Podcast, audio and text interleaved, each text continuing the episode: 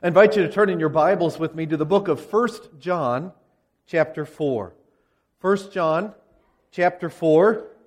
First letter from John, the fourth chapter, verses 7 through 12 this morning. You can find 1 John 4 starting on Pew Bible page 1209. It's almost the very end of your Bible. Pew Bible page 1209. 1 John chapter 4. Here's why I picked this passage for Christmas Sunday. It tells us why there was any Christmas in the first place. What is the Christmas mission? What was the mission of Christmas? If somebody asked you that question this week, why is there Christmas? How would you have answered? Well, there are a lot of great ways to answer that question, and we've sung a bunch of them already this morning. John, in his epistle, has a, has a really good way of saying it here in 1 John chapter 4. John says that Jesus, the Son of God, was sent on a mission. Now, those words, sent on a mission, should sound vaguely familiar to you if you've been a part of Lanse Free Church this last year. Do they? 51 weeks ago, on the first Sunday of January, I preached a message called Sent on a Mission in 2016. Being sent on a mission from God has been our theme as a church for all of 2016. It's come up again and again and again. The moms might particularly remember our Mother's Day message this year mission minded moms. Go therefore and mother disciples, we said. And then our youth went to a little conference in Louisville, Kentucky called Challenge. And what was the theme of that conference? Live sent. Because God is Father, Son, and Spirit, we are a family of servant missionaries. We are sent on a mission. Do you like to be sent on a mission? A year ago, I said, I love that sort of thing. Those times when Heather says, Matthew, I need some groceries. Here's the list. Head over to State College and bring back these items or die trying. Of course, she never says that last part, but sometimes it's implied. I've got a mission for you. Now, of course, not all missions are the same. When Heather says, Matthew, would you take out this stinky compost bucket to the compost pile? I don't get that same exciting feeling. Do you like to be sent on a mission?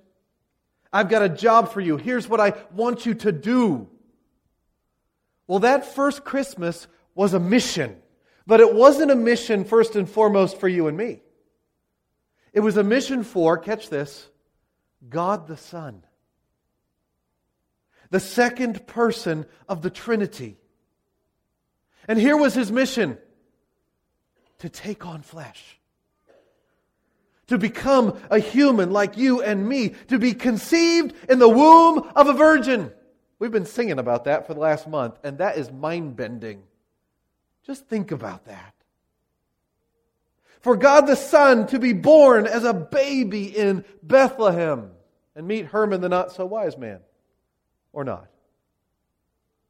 To become God the Son incarnate, veiled in flesh, the Godhead see Hail the incarnate deity.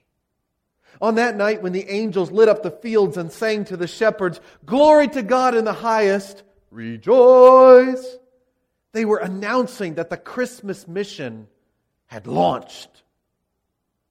God the Son had been sent. Listen to Luke 2 10 and 11 and think about these words. Do not be afraid. I bring you good news of great joy that will be for all the people. Today, in the town of David, a Savior has been born to you. He is Christ the Lord. God the Son has been sent on a mission. God the Father is a sending God, and God the Son is a God that's sent. Now, why was he sent? Well, John tells us here in 1 John 4. We know this already. We're Christians. We've heard this all before, but we're here this Christmas morning to remind ourselves once again. 1 John 4, 7 through 12. Listen especially to verses 9 and 10 for that mission word sent. Dear friends, let us love one another, for love comes from God. Everyone who loves has been born of God and knows God. Whoever does not love does not know God because God is love. This is how God showed his love among us. He sent his one and only Son into the world that we might live through him. This is love. Not that we loved God, but that he loved us and sent his Son as an atoning sacrifice for our sins. Dear friends, since God so loved us, we also ought to love one another. No one has ever seen God, but if we love one another, God lives in us, and his love is made complete in us.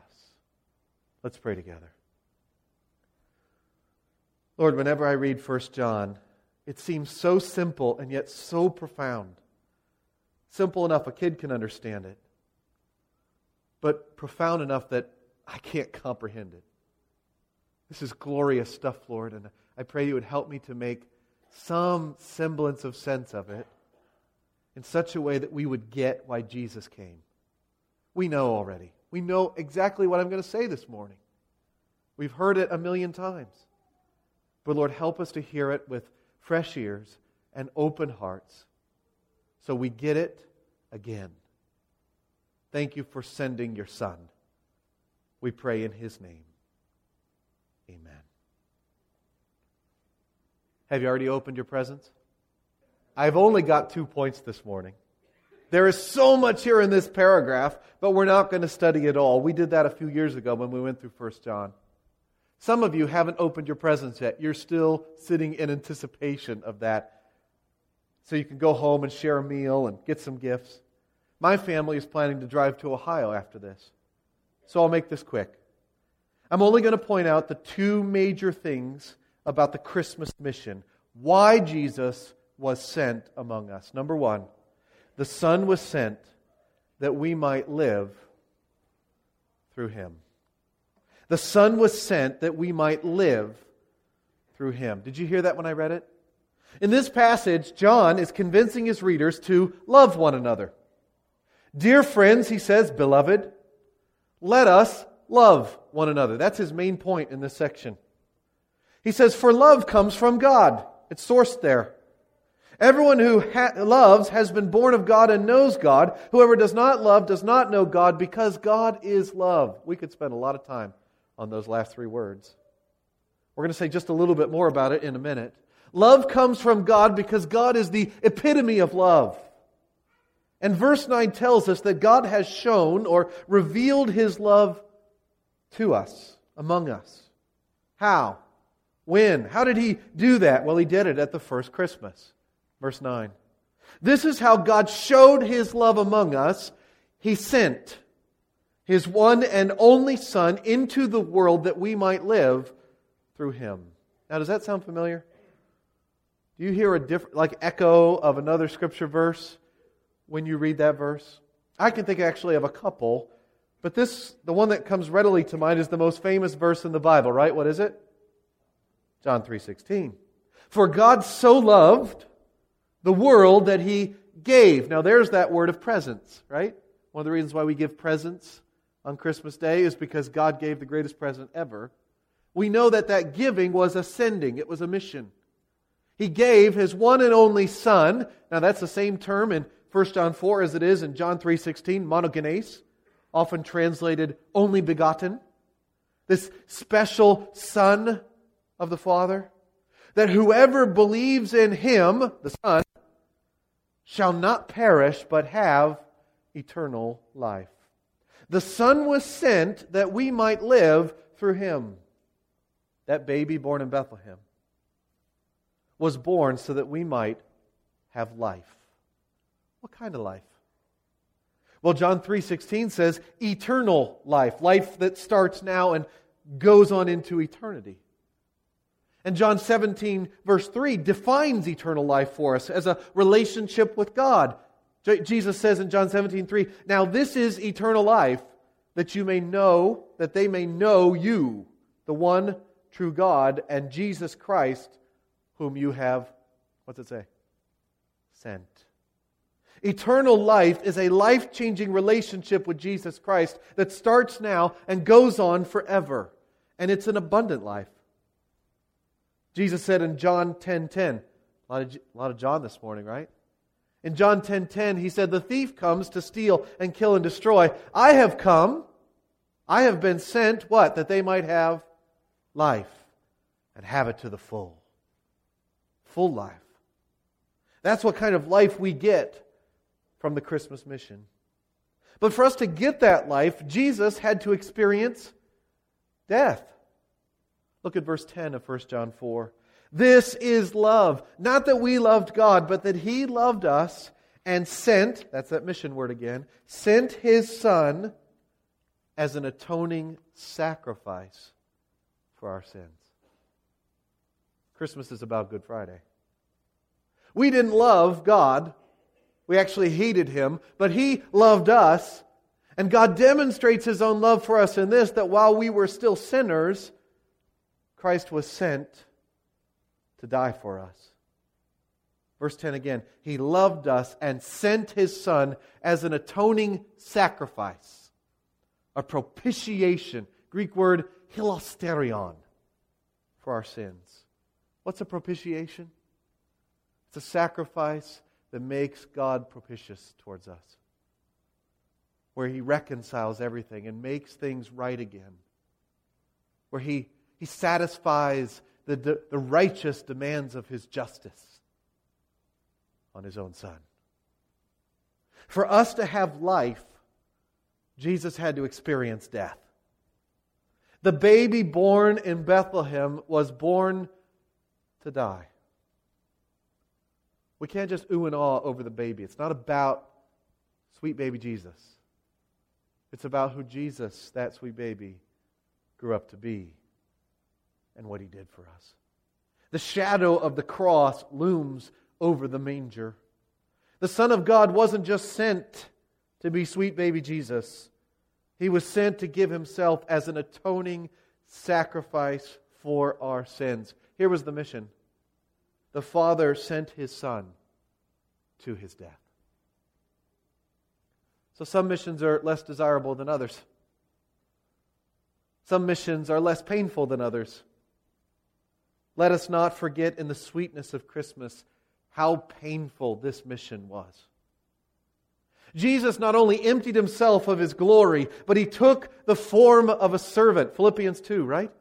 Jesus, being in very nature God, did not consider equality with God something to be grasped, but made himself nothing, taking the very nature of a servant, being made in human likeness, and being found in appearance as a man, he humbled himself and became obedient to death even death on a cross. That was the Christmas mission. A Savior has been born to you, and to do that saving, He will die for you. The Son was sent that we might live through Him. Have you come to place your faith in Him? If you have not, I invite you to do so right now. Don't let this Christmas go by without finding new life in the Son of God who was sent as an atoning sacrifice for our sins. And if you have put your faith in Him, rejoice and live your life in Him. I think that also includes the idea of living your life for Him, that we might live for Him. A life of discipleship, of obedience, of doing what pleases the Lord. He's given you a new life and He wants you to live it for him and through him. As the choir sang this morning, peace on earth and mercy mild, God and sinners reconciled. Mild he lays his glory by, born that man no more may die. Born to raise the sons of earth, born to give them second birth, new life. The Son was sent that we might live through him. Number two and last, the second reason for the Christmas mission the Son was sent that we might love like Him. The Son was sent that we might love like Him. Look at verse 11. Dear friends, since God so loved us, we just saw how He loved us, we also ought to love one another. No one has ever seen God.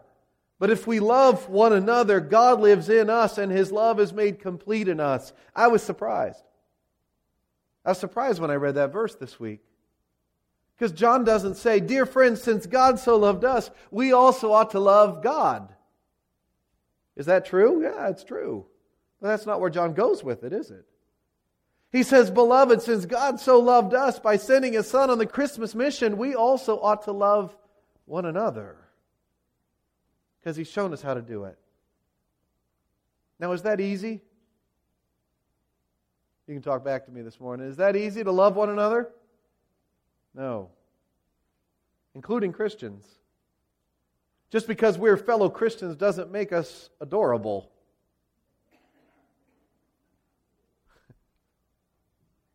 but God's kind of love is the kind of love that loves even enemies. So you don't have to be adorable for me to learn to love you. I don't have to be adorable for you to learn to love me. We've been loved by God, so we can love one another. Is that a line from a Christmas song? Steph sang it last night, right? Truly, he taught us to love one another. His law is love, and his gospel is peace.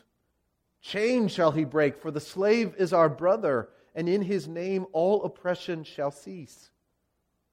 We won't continue to oppress each other if we know how we've been loved. We love because he first loved us. How are you doing at that? Did you expect to come to church this morning and be told, it's Christmas, love other people? You need to learn to love others better. The Son was sent that we might love like Him. Not perfectly. Love is hard for finite, fallen people like you and me. But we can learn to love truly. We can love others. Love is patient. Love is kind. It does not envy. It does not boast. It is not proud. It is not rude. It's not self seeking. It's not easily angered. It keeps no record of wrongs. Love does not delight in evil, but rejoices with the truth. It always protects, always trusts, always hopes, always perseveres. Love never fails. That's hard work to do that. It sounds great when you read it, hard to live out. But that's how we've been treated by God, right? He just, what I just read from 1 Corinthians 13, that's Jesus, right?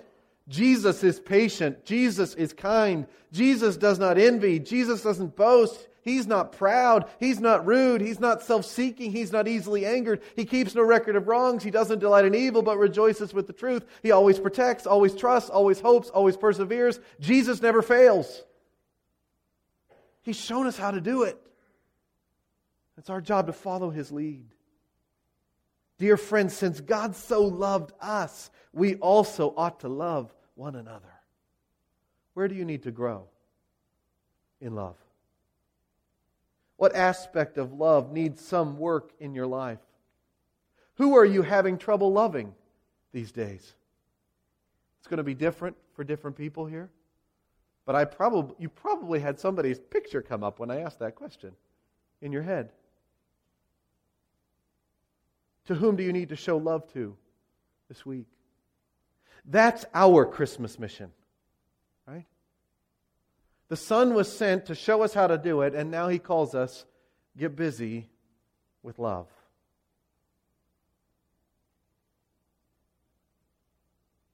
Because we have new life in the Son, we are called to live lives of love like He taught us.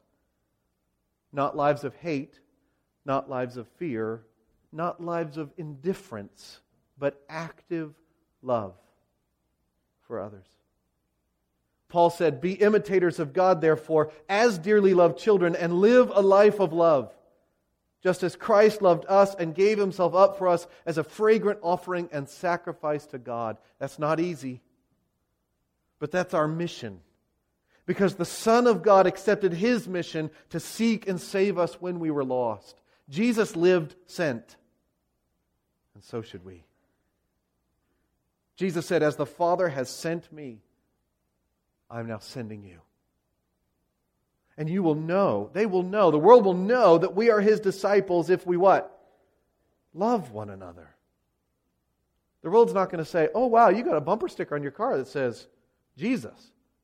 I know, I know God sent you. The world's going to know. Not because you said it on Facebook, but because you showed love to your brother when it wasn't easy. And the world said, Whoa, that was different. Look at them forgive each other. Look at them be patient with one another. Look how they treat one another. God's in there somewhere. Tell me about him. Tell me about your Savior who loved you like that and taught you to love others. As the Father has sent me, I am sending you. Not exactly the same, of course. We aren't all called to die on the cross for other people's sins. But we are all called to share the good news of great joy that comes from the Savior who has been born to us, and we're called to love others in His name. Amen? On the last Sunday of 2016, we are again reminded that we are sent on a mission of love. But we are sent on a mission of love because the Son was first sent on a mission of love for us. And joy to the world, the Savior accepted the mission and he came.